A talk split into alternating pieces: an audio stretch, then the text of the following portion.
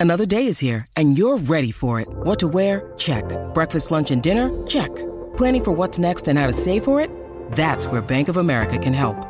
For your financial to-dos, Bank of America has experts ready to help get you closer to your goals.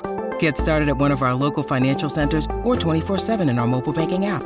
Find a location near you at bankofamerica.com slash talk to us. What would you like the power to do? Mobile banking requires downloading the app and is only available for select devices. Message and data rates may apply. Bank of America and a member FDIC. When you need mealtime inspiration, it's worth shopping Kroger, where you'll find over 30,000 mouthwatering choices that excite your inner foodie. And no matter what tasty choice you make, you'll enjoy our everyday low prices, plus extra ways to save, like digital coupons worth over $600 each week. You can also save up to $1 off per gallon at the pump with fuel points. More savings and more inspiring flavors make shopping Kroger worth it every time. Kroger, fresh for everyone. Fuel restrictions apply.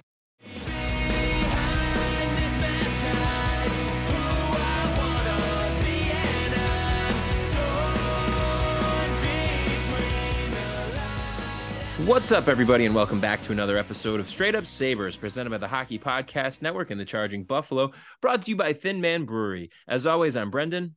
And I'm Taylor. And Taylor, we have much to discuss today, starting off with the recently completed Prospects Challenge that the Sabres prospects participated in last weekend.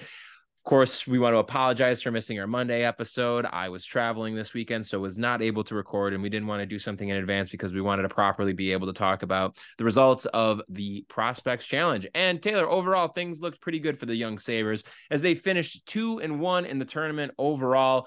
But a little bit of bad news coming out of it that Matt Savoy ended up sustaining an upper body injury, which is going to potentially keep him out for the start of training camp with the Sabres. Thankfully, not too serious, it seems, and not much of a long term issue, but still frustrating nonetheless. However, even though neither of us were able to attend any of the games, we were both following along online, catching clips when we can, and of course, reading up on it from the various folks who were there covering it. And by all accounts, the guys who we really wanted to look good this weekend looked good. That being Matt Savoy, Isak Rosén, Jiri Kulich Ryan Johnson, and did I say Zach Benson? Well, everyone did say he had a good weekend. So everybody though who you would you would be hoping for for the team to be yeah. able to, to really show up, really all the marquee first round guys there, which is excellent. Again, the Sabres go two and one in this one. Some really impressive clips too from some of the guys, particularly somebody I thought who stood out in a, a subtle but good way was Ryan Johnson. He's going to have a really an opportunity to be the guy on that Amerks blue line and potentially maybe even getting a look up on the NHL roster for that matter at some point if injuries happen. So going to be interesting there, but really great to see uh, Ryan Johnson really selling in and, and feeling like he belongs. Um, so Taylor, just in general, from what you had gathered from the weekend, what are some of your thoughts on uh, on the young Sabres? I mean, it's good to hear that the guys that we wanted to hear good things about is who we're getting good reports on. You know, like ever it, it seemed like consensus basically that Benson, Savoy pre-injury, and Kulich especially all look good. And that's good because you know we won't see Zach Benson this year, but hopefully we will be seeing Kulich and Savoy.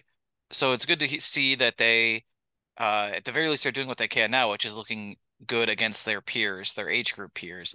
And then Ryan Johnson, yeah, man, that's that's good to hear too. It, would be a big concern if he came here after five or whatever seasons, his for his draft plus five season and didn't look good. But yeah, I'm glad to see he does. So yeah, that's it's all good. It, it's another probably two straight years of getting a, a nice, a good, nice feeling coming out of this prospect challenge. Yeah, definitely agreed. I, I think that each of these guys really has a legitimate look at being on as the ones that we mentioned, all the first round guys, I should say, I would say all of them have at least to a degree a realistic shot of of cracking the roster next season. Now, a lot of that's going to depend on how this up, upcoming season goes, how guys are going to, you know, what guys are going to step up, what guys are going to continue to look good. I think there's a lot of question marks around, uh, you know, that the the bottom six right now in terms of the forward group, and then of course, still doesn't feel like we have Owen Power's long term partner, and there's a bit of a logjam in the in the bottom pair there, but all in all, there, there's just so much talent dispersed among this or uh, uh, spread throughout this group that it's inevitable that within the next one to two years they will be NHLers, whether it's for the Sabres or for that matter if they're traded and they're playing for another team. But we're gonna have a lot more coverage on the prospects uh, as we're getting into training camp here. The Sabres today announced their official training camp roster as training camp is now getting underway, which is so exciting. As of everybody listening this training camp will be getting underway on Thursday. So it's going to be really great to get the guys back in the room, back on the ice around each other, and really just start to build up a lot of the very exciting hype that's been then that's been just booming around this team. So Taylor, let's talk a little bit about training camp. Um, as we had said there before, there's a, a, good mix between obviously all of the guys that we're expecting to make the roster this year, along with a good amount of uh, of the young guys who are going to get some opportunities to really show out in some of the preseason games here. So, before we get into some of the specifics, there is there anything generally speaking that you're particularly excited about when it comes to training camp and as we're getting into the preseason? I guess the main thing is seeing how the guys we just mentioned look now that they're they'll be playing and practicing with actual NHL players. And for the first time in a while, good NHL players. good NHL players that are coming off a good season.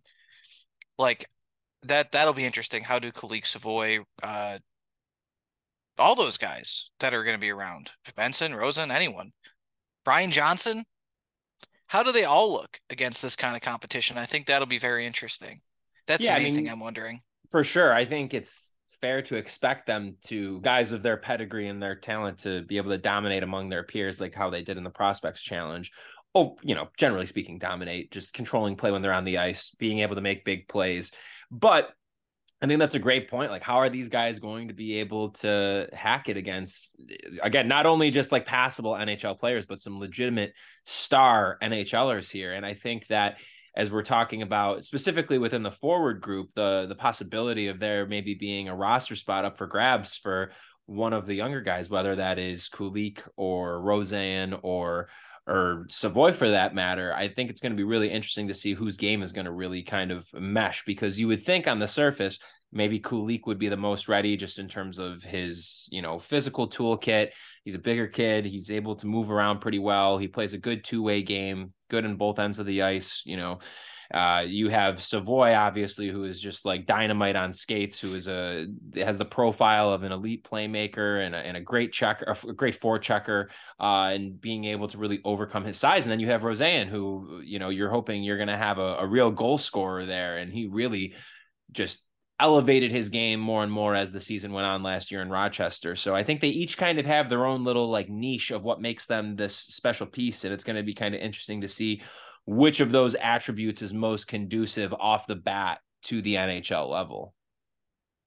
Yeah, no, absolutely. Uh, I think it, it is, it's kind of like you said, they're like how they have their own all kind of thing. That is kind of like the guys in the current roster.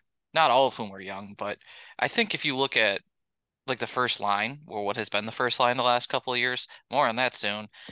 Tage Tuch and Skinner really have all their own unique skill sets, and frankly, so does Cozens. So it's good. It's good to have a diverse, diversified skill set.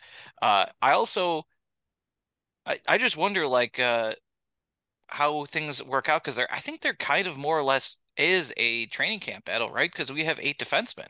Yeah, there uh, definitely is. And the Sabres actually today put out on their website on sabres.com uh, breakdown of the defense and not only talking about the new additions who they have in the pipeline, but also alluding to some potential pairings here.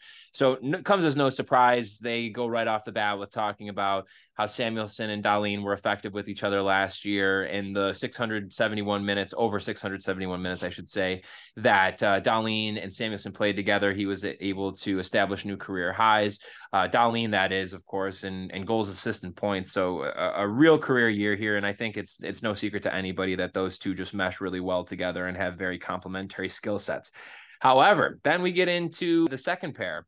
Obviously, Owen Power has that left D spot on the second pair locked down for the foreseeable future slash forever. Um, and they start off by mentioning that Power and Jokiharju ended up playing together, uh, playing just shy of 700 minutes together over the course of 60 games, which is that's a little bit more than I would like for Henri Jokiharju to be playing with Owen Power. But they did end up going on to say that Clifton, Connor Clifton, and Erik Johnson could take spots on the second and third pairs, respectively. So then that turning into Power and Clifton as your second pair, and a third pair being some mix of Erik Johnson, Henri Jokiharju, Jacob Bryson, Stillman, and I mean, they have Kale Clague mentioned, but I don't know how much we really believe that Kale Clague is going to be able to to make the roster with the logjam that they have right now. So let's talk about that a little bit, Taylor. I mean, I feel like we've been saying since the Clifton signing happened that it's not the big swing that we wanted out of them in terms of finding a partner for power,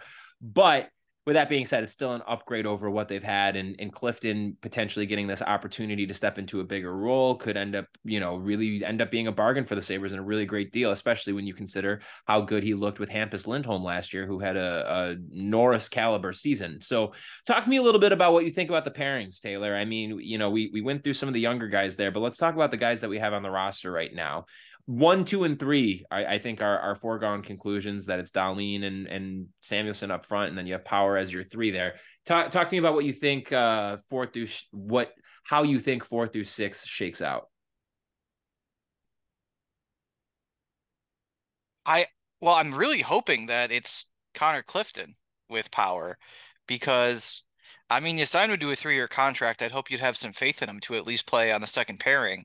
If not, that would tell me that you don't have that much faith in him, which would be odd, or that you really want him to navigate the third line, which or third pairing, I should say, which is it would be weird that you gave him three years to do that, or it means you have a lot of faith in Henri Jokiharju. I don't know about that. I mean, I think Jokiharju is an NHL player. He's good enough to be get dragged around by 21 or 20, 21 year old Owen Power, but is he good enough to really be a, a valuable second pairing guy for a playoff team? I don't know. I think he's good enough to be that for the third pairing and maybe the seventh guy. But I, I kind of wonder. I think one, two, three, like you lay it out, and then it would go Clifton, and then Erik Johnson. I feel like you didn't sign him as a, a veteran to not Get play. on the bench, so right? I think he'd have to be in the third pairing. So then it makes me think, well, which of Stillman and Jokiharju do you want? It's a weird situation, right? Because they they seem to kind of like Jokiharju, so I don't think they're trying to get rid of him. So maybe he's the seventh guy, and then Stillman plays with Erik Johnson. I don't know about that, but I guess we see how that goes. And Jokiharju is the seventh guy, and then hmm, bye bye Bryson and Clague. I feel like I mean, could, they, you could probably safely put them through waivers. I, I would would think, think. yeah, Clague especially, and I think Clague is waiver eligible now, so uh, that they would have to. I think you would do. uh, Well, you could uh, definitely safely do that at this time of year. I think. Yeah. Uh, well, no, there aren't that many injuries or teams getting desperate uh, for depth. I uh, so I think those two would probably go to Rochester, and then yeah, Ryan Johnson. Hey, look good as you want in training camp. That just basically that should give the Sabres faith. He should be fighting for the Sabres to have faith in him that he can be a guy that can call up later if there are injuries. I don't think he should be so focused on making the team or disappointed if he doesn't because they have what is that I just counted there? Nine guys who played in the NHL last year. Mm-hmm. Kind of puts him in the 10th spot. Yeah, I mean, I kind of think in Johnson's case too, you know, go to Rochester, have a productive year, quarterback the first power play unit, get tough matchups on defense, really round out the rest of your game, especially the defensive side of the game. You know, be able to utilize his excellent skating ability to make himself a standout defender at the AHL level. And then next year, I think in a best case scenario, you go out and you make your big move for uh, a defense to get somebody to pair with power, and then you run Johnson on the left and Clifton on the right for your third pair, and then maybe Erik Johnson is your seventh defenseman. I, I think that would be a, a really nice scenario there for the Sabres if things were to play out that way. Or who yeah, knows? I just wonder on, though. but- Seven. Yeah, the Johnson one's interesting be- because. So you said Erik Johnson is a seventh defenseman there? yeah, Yeah, I don't know. if he's able to, if, if he wants to step into that role, I mean, you have options. I, and we're talking about a seventh defenseman too here. Like the, the main point Yeah. is that they should. no, no, I know. I just mean that I don't think. No, no, no. I mean Erik Johnson. I think they signed him, and his expectation would be that he's going to play. I'm talking about for next year. Oh, for next year. Sorry. I'm yeah, no, no, no. I'm saying that's what I was saying. That Johnson this year he plays in the AHL, kills it, does all the things I outlined, and then you walk into next training camp with the presumption that your third pair would be Johnson and Clifton. You would make a big move to get somebody to play with power to upgrade to Yes. bolster defense, and then Johnson next year, which I believe would be his age 36 season, depending on how he's looking and how the season goes this year, he ends up then shifting to your seventh defenseman. But that's I- for 24, 25. Yeah, I think this is his age 36 season. I also think he's under a one year deal though, isn't he? That's what I'm saying. If they were to just bring him back as like a Oh, like yeah, guy. if you want, if you yeah, if you're cool with that. Okay, I see. What you're saying. I miss you, heard you. Uh, yeah, no, that it does give you the opportunity going forward to look pretty solid D wise. Like you have Samuelsson, Power, Dahlin, as we always mention. Clifton's going to be like a guy that's there, so fingers crossed he looks good this year. And then yeah, if Ryan Johnson actually looks good in Rochester, hey, you're most of the way there, and you make that big addition we've been talking about. forever It's now. exciting. Yeah, it's How about uh how about we switch gears, Taylor? Do you want to talk about the forwards a little bit? Because I think uh, similar to defense, there's not a whole lot of spots that are available necessarily. Like you would probably think that there's a, a pretty good idea of how this is going to shake out, with the exception of maybe one spot. Jack Quinn's injury obviously throws a bit of a wrench into things, but as we were talking about before with the Sabres website putting out a, a potential list of pairings on defense, they also made some similar predictions, whatever you want to call them, at forward. One of which got a little bit of chatter online yesterday on Twitter, and I wanted to bring it up and, and get your thoughts on it because I feel pretty strongly about this. But it was with regard to breaking up the first line, specifically with putting Casey Mittelstadt at center between Skinner and Tuch, given how good he looked going down the stretch of last year in that sense, then you are spreading out. you, you'd be, in theory, spreading your lineup throughout the or your talent throughout the lineup.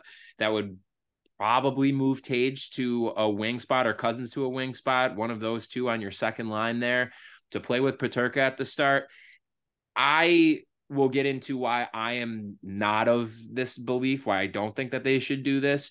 But give me your thoughts on, I guess, where Casey Mittelstadt fits into the fold. And just generally speaking, do you think that they should break up the first line in that way?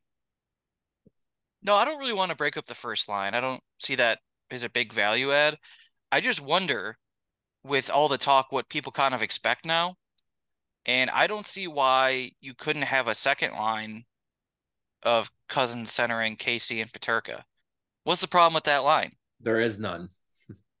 That's what I think. I think because Mittelstadt has a really good year as a passer. He was great as an even strength passer last year. I don't.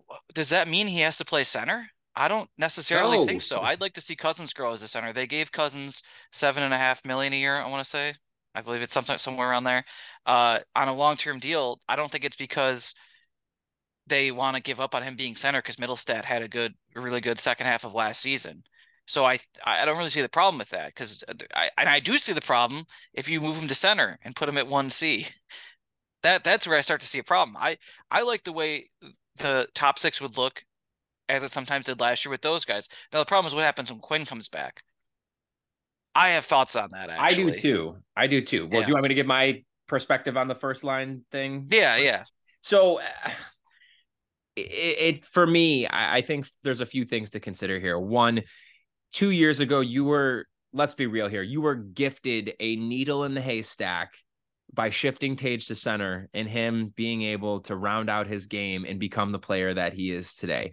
And if Don Granato does not move Tage to center, there's a very decent chance that we do not see a, a fraction of the player that we have today right now in Tage. Right. If it ain't broke, don't fix it. I think Tage absolutely should stay at center.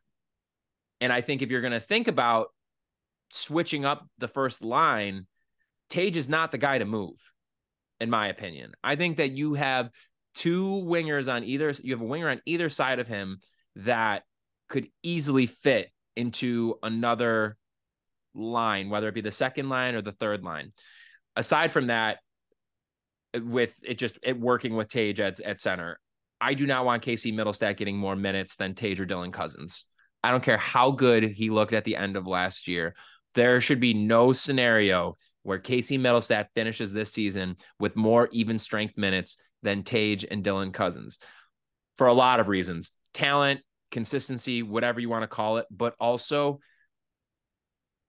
I know that Casey absolutely earned his spot on the roster this year to, to get another look after how good he looked last year because everybody was pretty ready to punt on him just considering the fact that we saw we'd see flashes for stretches and then he would disappear and then he would look like he would be completely out of sorts on the ice and that he would be exhausted. His conditioning wasn't up to speed but then you'd see a couple games where he'd get a little burst and he'd start shooting more. And it was like okay finally felt like he put it together which is great.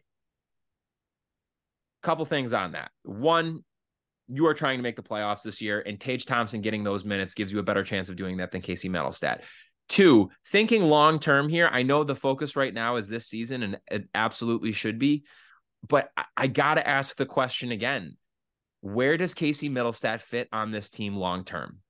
You have a first line, Skinner, Tuch, Tage. You have a second line, Cozens, Peterka, Quinn.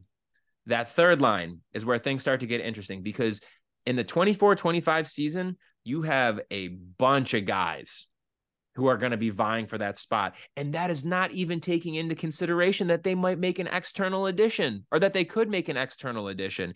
You're going to have Krebs, Mittelstadt, Kulich, Savoy, maybe Benson, Rosén. That's six guys right there. That's just off the top of my head that's excluding like any surprises or uh, again external additions anything like that.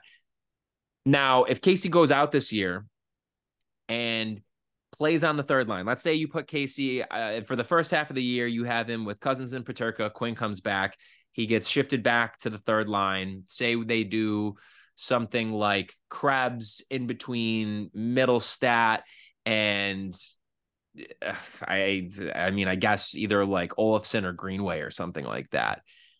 And say that works. Say Casey still, you know, he has a, a follow up to last year and he ends up putting up 50, 60 points. Then you have to have a real conversation about do you want to have this guy be a part of the the the long term here because it's valuable to be able to have a third liner that's able to put up 50 points like full stop it doesn't matter what it is. If you have a guy getting third line minutes and he's able to put up a 50 point, uh, you know, 50 plus point season, that's very valuable. And if Mittelstadt's able to do that in a primarily middle six role, then that's something you have to take a long, hard look at. But here's what you have to consider too. If you are even thinking about playing him on the first line and say he does really well and he blows up, he's going into a, this is a contract year for him. How much are you willing to pay him and invest in him when you're going to have a Dahlin extension kicking in next year. You're going to have a power extension kicking in next year. And in addition to that, him taking up, you know, X amount of cap space when all of the guys that I just mentioned are either going to be on ELCs or on very cheap contracts, probably more like, and by that, I mean, in the name of, of Peyton Krebs. So you kind of have to think about that in, in, the mix with all of this as well, because Casey is an RFA going into this upcoming offseason, but I believe this is his last year of being an RFA. So it's pretty much he's walking into like where Sam Reinhart was before they traded him, if I'm not mistaken. Are you, I, I don't know. For me, it's like you got to do what you have to do to put your guys in the best position to win. Full stop. I think having Tage and Cozens as one and two C does that for you. Mittelstadt absolutely should be put in places to succeed, but you have to again consider like if you wanted to put him on the first line and say he does blow up and have a huge season, like I just I don't know if that's an investment that I want to make when you have an ungodly amount of talent coming up through the pipeline. And I mean who knows then? Maybe it maybe the conversation next year is you know Casey had this great year again. We can use him as like a trade piece potentially what have you. Um, you know, but then you're going to have to consider like how much money is he going to want? And if he has arbitration rights, which I believe he does going into next year, then that's going to also impact what a team is going to pay for him as well. Because if he blows up, then what are you going to do? I mean, obviously, then the inverse of that is that he goes back down to earth and is his his old self, his inconsistent self. But I don't know if that's going to be the case. So I, I don't know. I guess I'm not saying like definitively one way or the other on his long term future, but it just feels like there's so many reasons for the immediate and long term future of this team that it doesn't really make sense to try him out between Skinner and Tuch. Like Tage is not the guy that I would move in that scenario. I know I just threw like a, a word vomit of the century at you on that there, But generally, I mean, what are your thoughts on that in terms of like Casey's placement on the team now and into the future? So yeah, I want to start with that. What I was getting at for like all the, the, the potential problems that could come by by uh trying to move Casey from the spot that makes, in my opinion, the most sense. Yeah, like I think like you mentioned there, putting him between Skinner and Tuch, he's going to get a lot of points. Is he necessarily going to be more valuable there than Tage? Exactly. I don't know. And if Tage is a second line center, then isn't that kind of fucking ridiculous? Yeah. kind of ridiculous that a guy that had almost 100 points last year, like he's not Malkin, he's not playing behind Crosby, he's a second line center. Uh, and then in that case, isn't it also kind of crazy that you're moving Dylan Cozens' position? Unless, right. hey, unless there's something that what did you draft see. Cozens for? Like that, that's what yeah. you drafted him for is to be that. Well, they didn't two C guy. Well, no, I'm just, you know what I mean though. Like that's why you have a guy like like yeah. a guy like Cozens brings to the table for you. Yeah, that's why they extended him like that, so you could have those guys as your one and two C. I don't see why one C Casey is better in that scenario. I I know lineup optimization and trying to we've we talked about that in the bad old days, um, trying to spread out your guys, but they have enough guys that they already can spread out. So I think spreading out your guys in this scenario is having Casey as the second line winger. And Quinn comes back. If Quinn looks like his old self, he could go in there. And here's a crazy idea. Uh, you don't have to be married to Tyson fucking Jost as the third line center. And third line center Casey Mittelstadt could be really good, where he's been good at even strength, setting guys up. Or even put him next to put him next to Krebs as the third line center, and you could still play him on the wing. That way, you take off some of the defensive responsibilities. Yeah, that's a, that's another opportunity as well. These are all good things. Mittelstadt played really well at the end of last year, but he didn't play better than any of the guys in the top line. Hundred percent. Cozens. Well, like, let me put it. I think you could put it this way: is is Casey Mittelstadt more valuable getting first line minutes and putting up seventy points, or getting third line minutes and putting up fifty five points? Yeah, I think, the, I think latter. the latter. I yeah. think the latter. That's to me, that's what line of optimization is. Otherwise, I don't you see getting as much scoring out of that. Or unless you move like it would seem so crazy to move me to move someone like Cozens or Quinn to the third line, given how Quinn looked at the end of last year. And like Right. again, okay, you could also, depending on how you feel about handedness, you could move Peterka down if that's how you feel. But that's a different question. Uh, which is story. fine. I, I think that that also absolutely is a real possibility and something to consider. Like uh, Peterka being the guy, but the the guy to move down, I should say, to like a third line role because again, you need to have the productive scoring guys on your third line, hundred percent. Uh, Uh, the other component of this that we kind of touched on, and, and I'd like to hear your thoughts on Taylor. I feel like Tage and Cozens together does not make any sense. Putting them on a line together to me, I, I just Yeah. I, I don't like that pairing at all. Obviously, they're both terrific players, and like in theory, they would produce, but like that feels like the opposite of like lineup optimization, like we're saying. And also, why would you?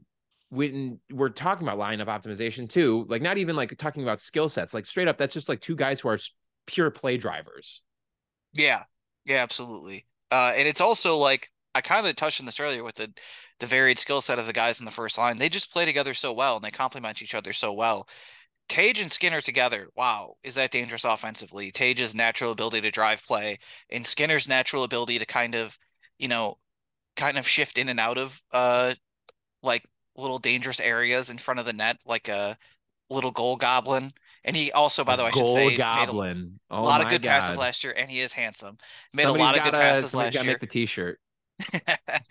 like uh just you you ever seen that um that weird meme of a guy it's like a reddit post he's like advice and he's like uh, i like to do a thing called goblin mode i sneak around my apartment and grab little trinkets and just say i'll be having that and uh his neighbors heard him and he didn't know what to do uh that's jeff skinner like the puck pops out in the little area where you think no one could get it and he's just i'll be having that it's like top shelf and it's like oh here comes a a fun pop song from 2011 if they're playing at home Mm. or something like that. I don't know what his goal song's going to be this year. I'm very excited to find out though.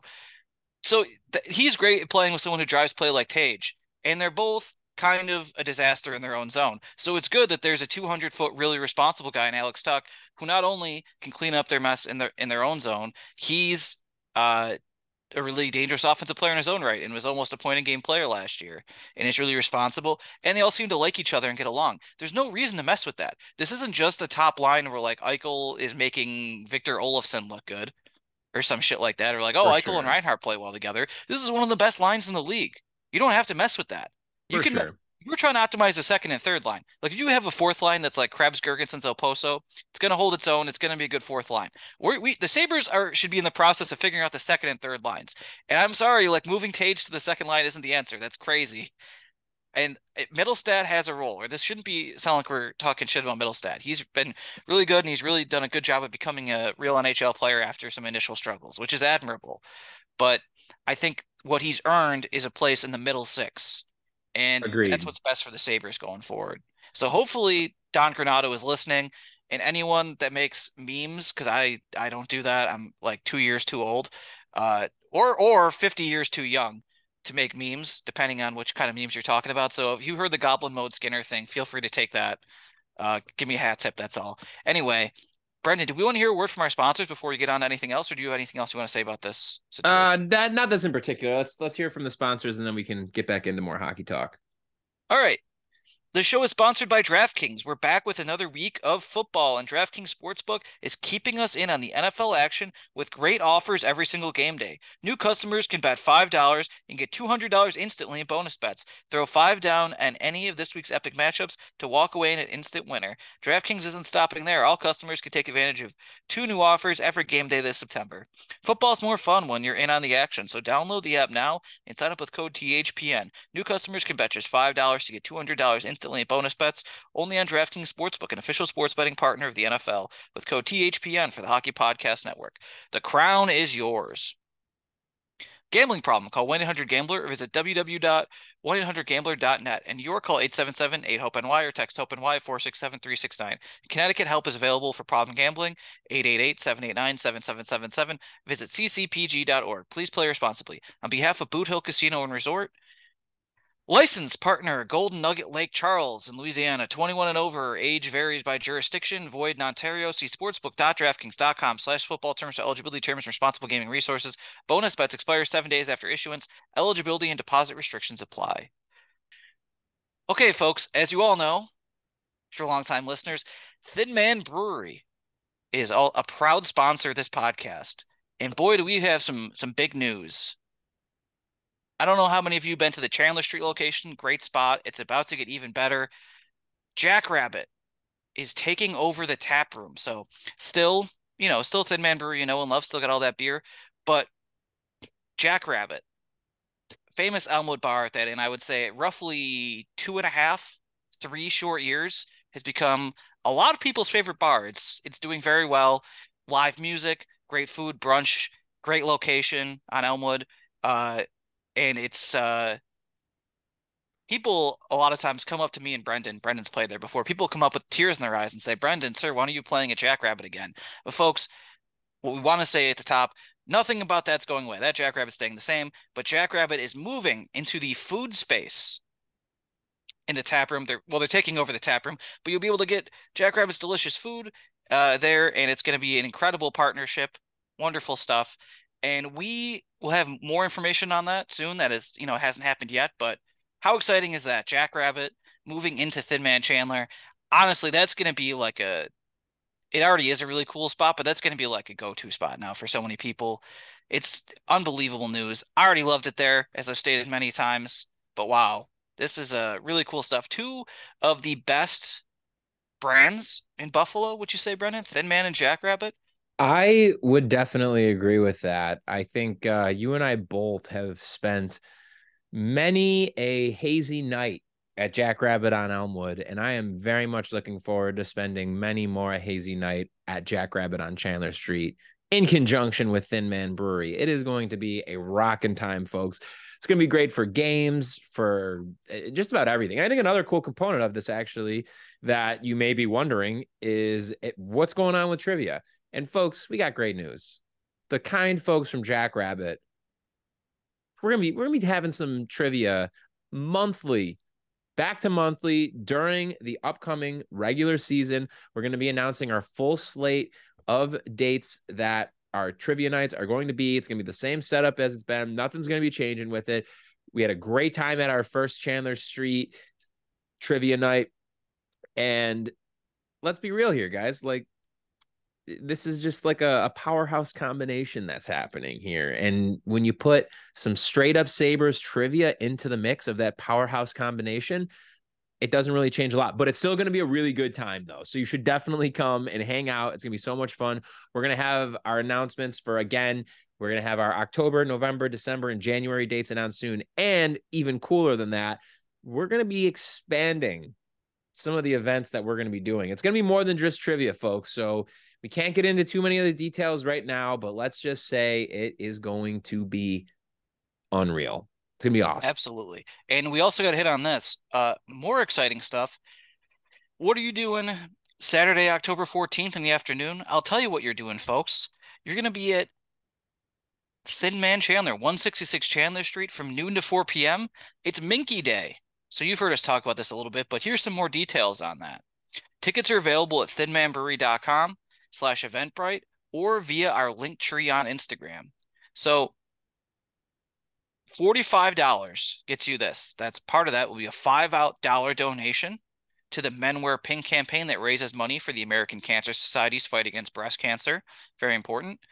And the ticket also includes exclusive access to the event, a thin man glass, one seven ounce pour of each Minky Boodle variant. There'll be four this year. You also get live music from Olmsted Dub System and Spooky Steven and a Minky Bloody Mimosa bar from noon to 1 p.m. So make sure to get there on time. Participating breweries who each have one Minky variant brewed with uh, them, uh, and they'll also have a guest beer from each. Those breweries will be Tripping Animals from Miami, Grimm from Brooklyn, RAR from Cambridge, Maryland, and Atrium from Louisville, Kentucky. So, wow. All over the place, really, people are coming for Minky Day. And we've kind of hyped up some of those Minky variants. They're all available on Instagram. So on Thin Man's Instagram, that is. Go go check those out. There's a lot of them. And man, it's gonna be interesting. People love Minky Boodle. I'm one of them. I am still unsure if I can go to this event because I'm flying back from a two week Europe vacation like 12 hours before, but we're that's that's gonna be a game time decision. Well, uh, but uh still though, like I said, if you're interested in tickets, Thin Man Brewery slash Eventbrite, or go to Thin Man's link tree on Instagram. So, yeah, yeah, check that out. Damn right. And hey, the night before, October 13th, throwing it out there now, but my band Canetis, we're having our album release show, our EP release show, I should say, I should say more accurately, at 500 Pearl at Forbes Theater. If you have never been before, oh my god, this theater is so goddamn cool. Right in the middle of of eh, well, I shouldn't say in the middle. It's kind of tucked away a little bit, but it's a huge theater, maybe like a step down from like Babeville, but the similar kind of vibe chandeliers hanging. You got a cool balcony area, huge floor space in there. That's going to be October 13th. We're having our EP release show again. We're playing with some amazing local artists in the form of Humble Braggers, Grace Greenan, and Tuesday night. You can get tickets on sale now at 500 Pearls website. You could find it on there October 13th or alternatively go to either my Twitter or my Instagram and go to the link in my bio and you could find it there. Find a link to grab tickets. Hopefully, we will see you there. It's going to be an awesome time. I'm going to do my best to drag Taylor's lifeless body there after he gets back from Ireland at like eight o'clock. So on Friday night, but it's going to be a great time. And I hope you all can make it out. And then that way you can wake up a little bit hungover, hair of the dog it at Minky Day the next day. Boom, there's your weekend. Wow planning ahead that's good. It's good you know to get a month of notice. Uh at this stage of our life we're so busy. Of course of course. So brendan real quick before we go do we want to talk about uh espn asking well they did their their what they call their nhl superstar poll. Different things they want to see. Uh but one thing they asked this year was what rule changes they wanted uh, to see in the NHL to different superstars, and they got a lot of interesting answers. So you want to read those two and tell you can tell me if you agree or not. Let's do it. Okay. Again, if you want to check this out on ESPN, they uh, they got asked a lot of questions, uh, and there was a lot of interesting answers. Matthew Tkachuk is a he's a real bastard. I love him. I don't know if you saw that, Brendan. He was asked what team you're interested to see next season, and he said, "I'm interested to see how Boston responds." Oh, that's great. He did not. Did he really? Yeah. I love that dude. Oh my he's, God, that's he's hilarious. crazy, man. That's incredible. Uh, all right, so if you could add a rule to the NHL, what would it be?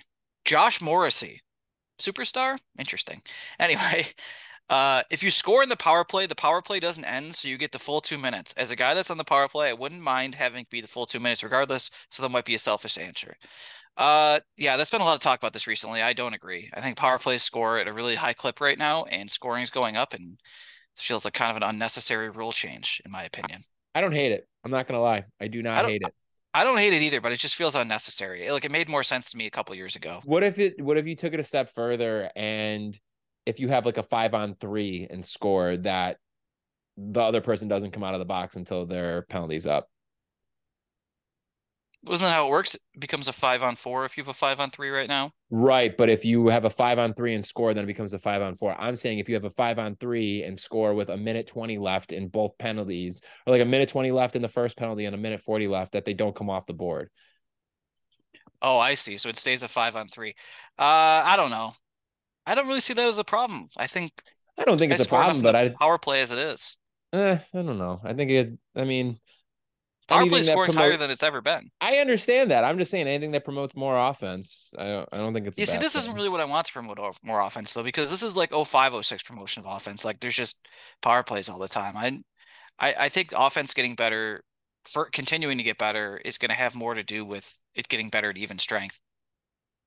Yeah, I mean that's would fair. I, I- uh, uh, let me be clear here. I don't think it's a problem. I just think it's kind of an interesting idea. Like, I, it's not something that like I'm immediately opposed to, as compared to some other ideas that were proposed by a certain captain of a certain black and yellow team that has a winged animal as their logo. Well, wouldn't you know it? That's actually the next one up. Sidney Crosby. I don't want to add this rule or subtract it. I just want to see it. What the hell does that mean? I don't want to add this rule or subtract it. I just want to see it. That's adding it. All right. Bringing the red line back. Oh, I see what it means. He doesn't want to actually have it happen. He just thinks it'd be interesting. Okay. Bringing the red line back.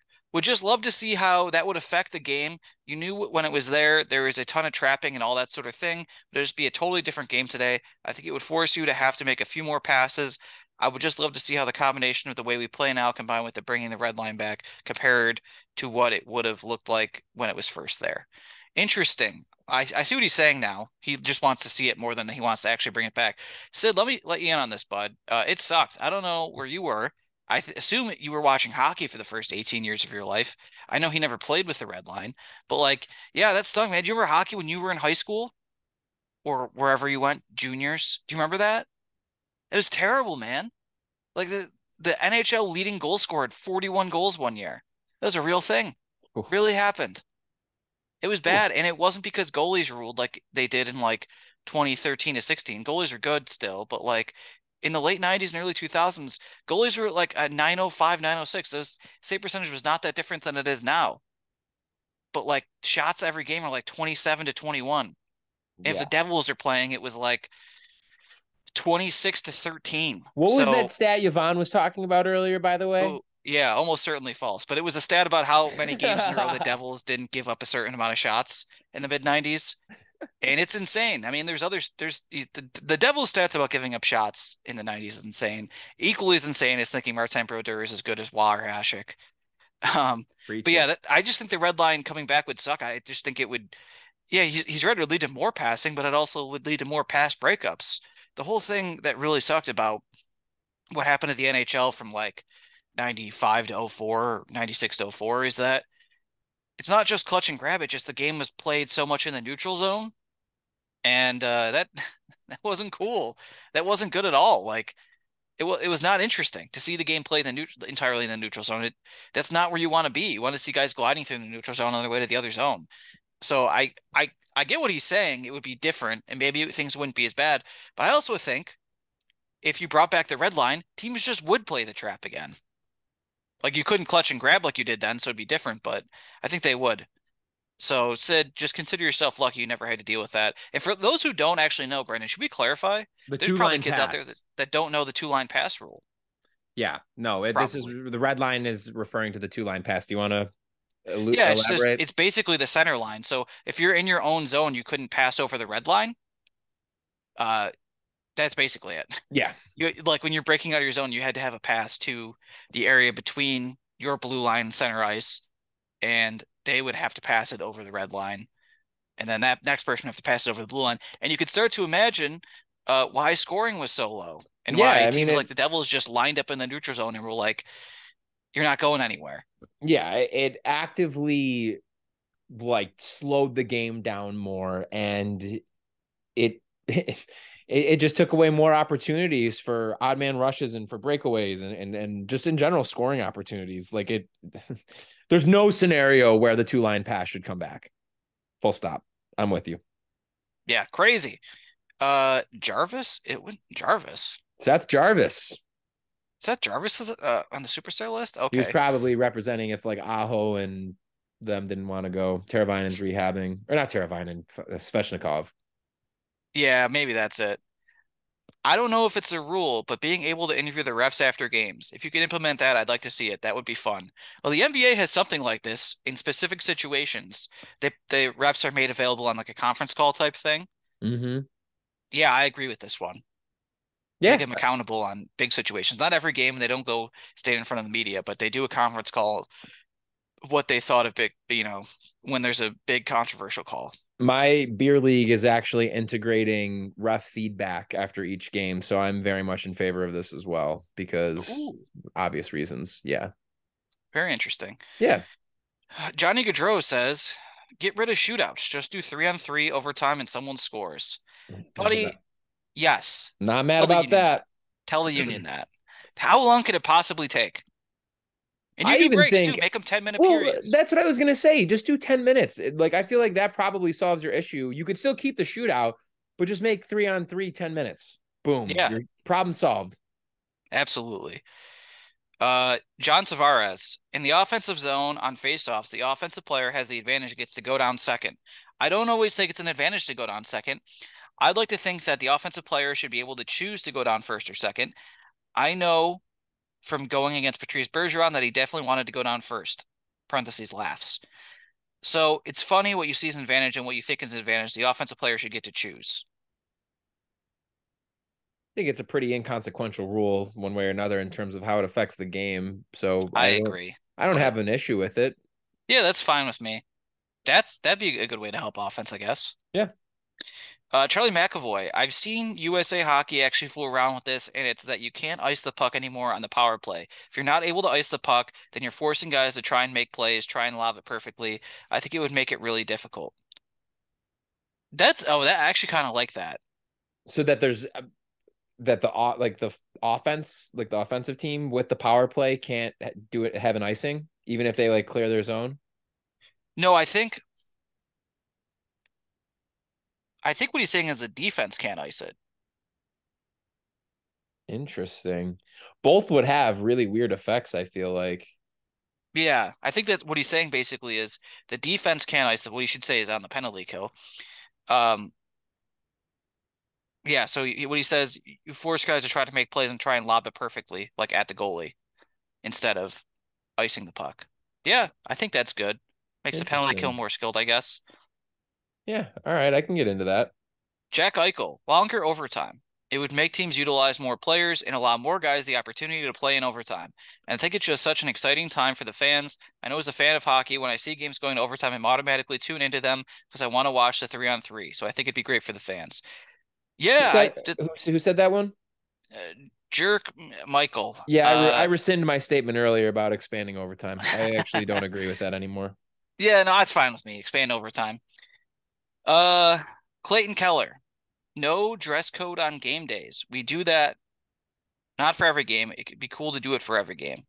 You go casual, you can mix in suits, you can go kind of whatever you're feeling to show your personality. And the NBA did some version of this, and I think to good effect. I don't think NHL players have the style or personality of NBA players, but yeah, that's fine with me. I- i'm into that yeah. While things in terms of like scoring are are trending in the right direction with the league, it still has a major marketing problem, in my opinion. I think in the opinion of a lot of people in terms of how it markets their star players. And I think in part of that, it's obviously due to the fact that, like you said, there's just there's a big personality gap between NBA superstars and NHL superstars, to say the least. Um, so I think any way that you can showcase that a little bit more, I think is ultimately a good thing. So shout out hopeful future Saber Clayton Keller. All right, so here's three ideas I agree with to some degree or another. Uh, starting with Filip Forsberg, get rid of the back to backs. You can't just play as well in a back to back. Hmm. That's that's a good point. I guess mm-hmm. the only mm-hmm. thing would be then with the schedule is I would ask Filip, hey, would you be comfortable then when you have a four game road swing playing Monday, Wednesday, Friday, Sunday? Kind of extends the trip a little bit. Never playing in back to back. But I hear what he's saying. Yeah, it's not easy. Can I throw something like at you to potentially be a remedy? What? What if you played less games? Yeah, that's never happening. I know that. Either side's agreeing to that. We're saying pie in the sky. I'm just saying, what are your thoughts on if you were to go down to like 70 games? Yeah, that'd be good, but less money for the players, less money for yeah. the owners. Yep. Uh, that that'd be ideal. Same in the NBA. There's too many games. No, I yeah, 100. percent Absolutely. And there's not enough baseball games. More baseball games, please. there's not I, enough. Yeah, I love getting notifications to my phone in the first inning of every game. The Yankees are losing one nothing. oh yeah, I don't believe it. All right, our boy Tage Thompson. I'd probably get rid of the no goal for kicks. I'd love it if you could kick in a puck. I think that should be a goal. If you have the ability to redirect a pass with your skater, kick it in, I think that's a skill. I think it's not an easy thing to do. I think it should be a goal for sure. You can kick it anywhere on the ice except for in the net. So I think it should be a goal, especially for the fact that a lot of times the defense ties you up in front of the net and the only thing you can use are your feet. Yes. Okay. So I think what this one is interesting. My first thought is yes, absolutely. That is a skill. And it's also a risk because skates, uh, as we know, as guys who have played, are not as secure as other parts of your equipment. Like mm-hmm. sometimes getting hit with like a, a hard enough shot really hurt your foot. Definitely danger there. But yeah, it's it's you know sometimes worth the risk. And he's right; you can kick it anywhere else on the ice. I think there should be maybe some rule about because what they're trying to avoid is you kicking your skate into someone and hurting them, hitting someone's Achilles or God forbid their throat. So maybe keeping your see that's that's when it gets tough. You can't keep your skate on the ice to do that, but maybe it's just like part of your skate has to be on the ice. That that leads to more reviews though, which I don't like. But yeah, I, I get that. I think maybe. that they should be able to. I unequivocally think that. I mean, obviously the injury component is real, but I don't know how severe that actually would be or how much of an issue that actually would be. And I think you could even take it a step further. I think you should be able to score a goal with any part of your body that's not your hands. As long as you are not like throwing the puck into the net, I think you should be able to do that. I mean, a perfect example of the NHL getting in its own way with with itself. The Andrew Shaw headbutt goal. Like yeah. that should be a goal. That should yeah, absolutely count. Yeah, you want to do that, buddy. Good luck. That's what I'm saying. Like, come on here. What else this. is Andrew Shaw using his head for?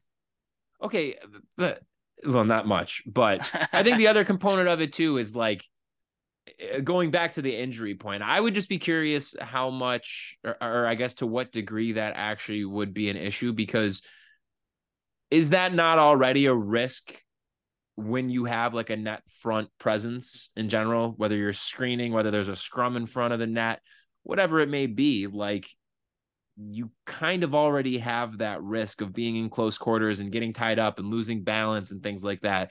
Not to mention the fact that you have a hundred mile per hour rubber projectile being shot at you too in the moment. So I'm all about it.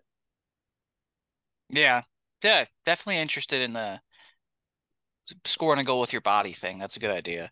All right, last one. Jacob Trouba, eliminate the salary cap. Right there with you, man. Amen. Did he really say that? Yep. Did he really? Good for him. I mean, the salary cap is not good for players. No. There's, I'm just saying, like that uh, a player actually like called that out. That's great. Yeah, probably no putting the toothpaste back in the tube on that one, but that was a whole battle. People forget. Maybe the young kids don't know that that was longer battle than you would think. When Bettman took over, they want they were within like two years were in a lockout, and that was all about that. And the owners didn't stick together, and they lost. And then they did, and it cost them a whole season. Which all right, at least they figured some stuff out financially. But man, is it crazy in hindsight that they went on to have a third goddamn lockout over like two percent of where the where the money was going to go, a half a season. Another half season lockout. Yep. That's crazy. It's absurd. Uh, they would have had another one if it wasn't for COVID. They just love these goddamn lockouts. mm-hmm. Yeah. Well, anyway, uh, do you have any more thoughts on anything? That was the last. That was the last thing. No, but I actually want to briefly talk about a recent recommendation that you had that I watched. You Oh. recommended Theater Camp recently, didn't you? Nope, I don't know what that is. You had you didn't? I don't know why I thought you did. Oh my god. You you absolutely should watch it. Everybody should watch it. Comedy movie on Hulu. It is so goddamn funny. Really good cast too. Let me pull it up here really quick. Um Theater Camp movie. So you have both Molly Gordon and Io Adibri Adibri I Wedderberry? Adaberry. That's what it is. Excuse me Yeah, from that's that's the good. Bear. They both are in it. Jimmy Tatro. Um, Oh. don't don't really care for him that much, but Ben Platt, he's in it. He's his character's really funny in it. Um, Amy Sedaris, love Amy Sedaris, Yeah. Girl.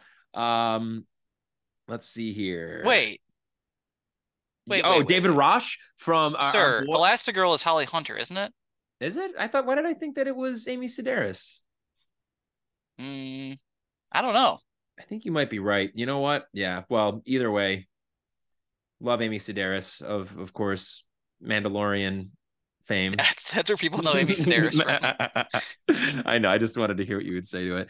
Um, but Patti Harrison, who is incredible, and I think you should leave. She's Yeah. it. What a Um, cast! I gotta watch. it. Is it a show or a movie? really good, and all the kids in it are. But yeah, David Rasche is in it, who of course is our our boy uh Carl from Succession. We love him. Um, so it's, it's Ah, yes, David Koresh. oh yes. Uh, we talked. What did we talk about him recently? What was he in? Um, oh, uh, the uh, Burn After Reading. He was in. Yeah. Um, but yeah, incredible cast. It's essentially about like a theater camp that, as you probably would imagine. Um, but the premise of it is Amy Sedaris' character is the one who's like in charge of this theater camp. The camp instructors, which are Molly Gordon and, and Ben Platt and a couple others, are just like so over the top theater people who like did not make it in the theater industry, but like treated as though like they are putting these kids through boot camp. And the kids are all so funny in it. But essentially, um, Amy Sedaris' character ends up getting sick and is in the hospital. And so her son, Jimmy Tatro, who knows nothing about theater, ends up having to like take over the camp and like it is just so good. I don't want to give up too much more on it, but just I highly, highly recommend watching like belly laugh kind of stuff. So if you need a good comedy to watch, go watch Theater Camp on Hulu. Man, uh, I really like Jimmy Tatro. I like a lot of people. I love Molly Gordon. I Mhm. Wedderberry's been in so many good things, so I like her. Man, that's a hell of a cast. It's a haven't heard of that. really good one. Yeah. Noah Wow, so- Galvin too is another name that's up there. Maybe Owen figure out who recommended that to you and thank them. I don't know. I don't know why I thought that you did. No, I did. I definitely didn't. I, I Um, mean, I knew it came out because I had seen the uh the trailers for it and stuff, and it it it was just so good. It was worth the watch for sure. I think it's only like an hour thirty five too, so it goes nice and quick. But definitely watch it. Highly recommend. You should watch it before our next episode and let me know what you think because I think you're gonna really really like it. All right. Um, I am going to recommend a Hulu thing as well. Only Murders in the Building. It's on Oh. season three. If you haven't uh, caught up to season three yet, uh, there's only there's two weeks left because they they drop weekly, so you you have time. They're mostly half hour to forty minute episodes. It's great, and for those who haven't seen it, you have a whole bunch to catch up on, but not too much, not intimidating. Like I said, short episodes, ten episode seasons. We're on season three, so you have about thirty you know the the next two weeks the last two episodes of season three are dropping very excited about that and it's got a great cast. I mean the first season you get the stars the, the premise i should tell people just these people live in a very fancy new york city building called the arconia and it's a guy steve martin plays who is a former kind of wash up actor. A guy martin short plays who is a, a kind of never has been. So there was or yeah a has been and a never was i guess you would say. He was almost had success in the theater but never quite and he's uh and then there's someone who is basically inheriting their aunt's apartment there. It's played by selena gomez so there's the kind of you know generational divide. She's someone who's like 30 and they're in their 70s and they're all very funny. Martin short and steve martin are two of the funniest guys that ever lived and they still got it in they're uh in their 70s. So those guys are great. There's a there's a whole just bunch of people you've never heard of actor wise, so they're just so funny in their roles. So many great secondary characters and so many great cameos. I mean, not even a cameo, but in season three, Meryl Streep stars. is in it. Meryl, yeah, Streep, Meryl Streep, Paul Rudd, Paul Rudd, uh, and Paul Rudd plays a kind of exaggerated negative version of himself. And you have like at the same time season one, you have people that live that are supposed to be famous. You have Amy Schumer and Sting playing themselves. Oh, I forgot Nathan Lane is in the first. Oh my seasons. god, I forgot about Sting being in the show. Holy yeah, shit. yeah. So there's there's a lot of great stuff, and it's really fun. It's light. I know it's called Only Murders in the Building, and there are murders, but some of them, you know, it's not it's not a scary show. No. And if you're a person that's skeptical of true crime, this is pretty it makes fun of true crime a lot. Also, I, I totally just blanked on this. Tina Fey and Michael Rapaport are also in it. So a lot of yep. funny people are in it. Yep. So yeah, check it out. It's an extremely funny show. And uh it's I think even though it wins Emmys and stuff, it flies under the radar in terms of people talking about it. I rarely hear people talk about it. I agree. I, I mean, I but it still feels like it's a popular show. Like I know a bunch of people who watch it, but you're right. There really isn't a lot of I feel like chatter about it, more or less. Yeah, considering but, it's a mystery show, you'd think people would be wondering who the killer is. Right. No, I'm absolutely. wondering myself, honestly. I'm a couple episodes behind. I think I'm like two or three behind. So I got to definitely catch up on that. Wow. Taylor, it's been an honor and a pleasure. I missed you for after not seeing you for a whole week. Yeah. Well, except for this afternoon. well, yeah, except for that. That's what I mean. I get you twice in one day. So even better. All right. Any last thoughts you'd like to share, Taylor? Uh, wow. I'd say this this week I'm going to say go Bills. That's a unique one. I like that. Very different for you. Yeah. The Vols uh, are dead to me again. Oh man. It I'm might so as well sorry. be 2014. Oh my god. Wow. Well, I'm very sorry for your unfortunate loss. By the way, that reminds me. Um, the Bears cut Nathan Peterman today. The Did they really? Drama. Yeah. They're they're having a time over there, man. Sure are. Well, good Cam luck Akers that, just got Cam Akers just got traded to the Vikings. I saw that. Yeah, I think he stinks. Yeah. well said. Fair enough. All right. Any last thoughts? Any last last thoughts then, Taylor? Uh nope. Beautiful. Well, everybody, thank you so much for tuning into this episode of Straight Up Sabres, presented by the Hockey Podcast Network and the Charging Buffalo, and brought to you by Thin Man Brewery. But first, folks, you got to check out our presenters here, the Hockey Podcast Network and the Charging Buffalo. Make sure checking them out online on their respective websites, whatever streaming platform you're currently using to listen to this episode. Make sure you checking out all of our fellow shows and follow them online, Facebook, Twitter, and Instagram. You can also find us Straight Up Sabres. And before you close out of this episode, make sure you are subscribed and or following us on your streaming platform of choice. And we'd very much appreciate it if you'd leave us a nice little rating or review. Last but not least, everybody, we have our two wonderful sponsors. We love our sponsors, Taylor. Don't we love our sponsors? We just we love them, folks. We have DraftKings Sportsbook. Use that promo code THPN at checkout to take advantage of great deals.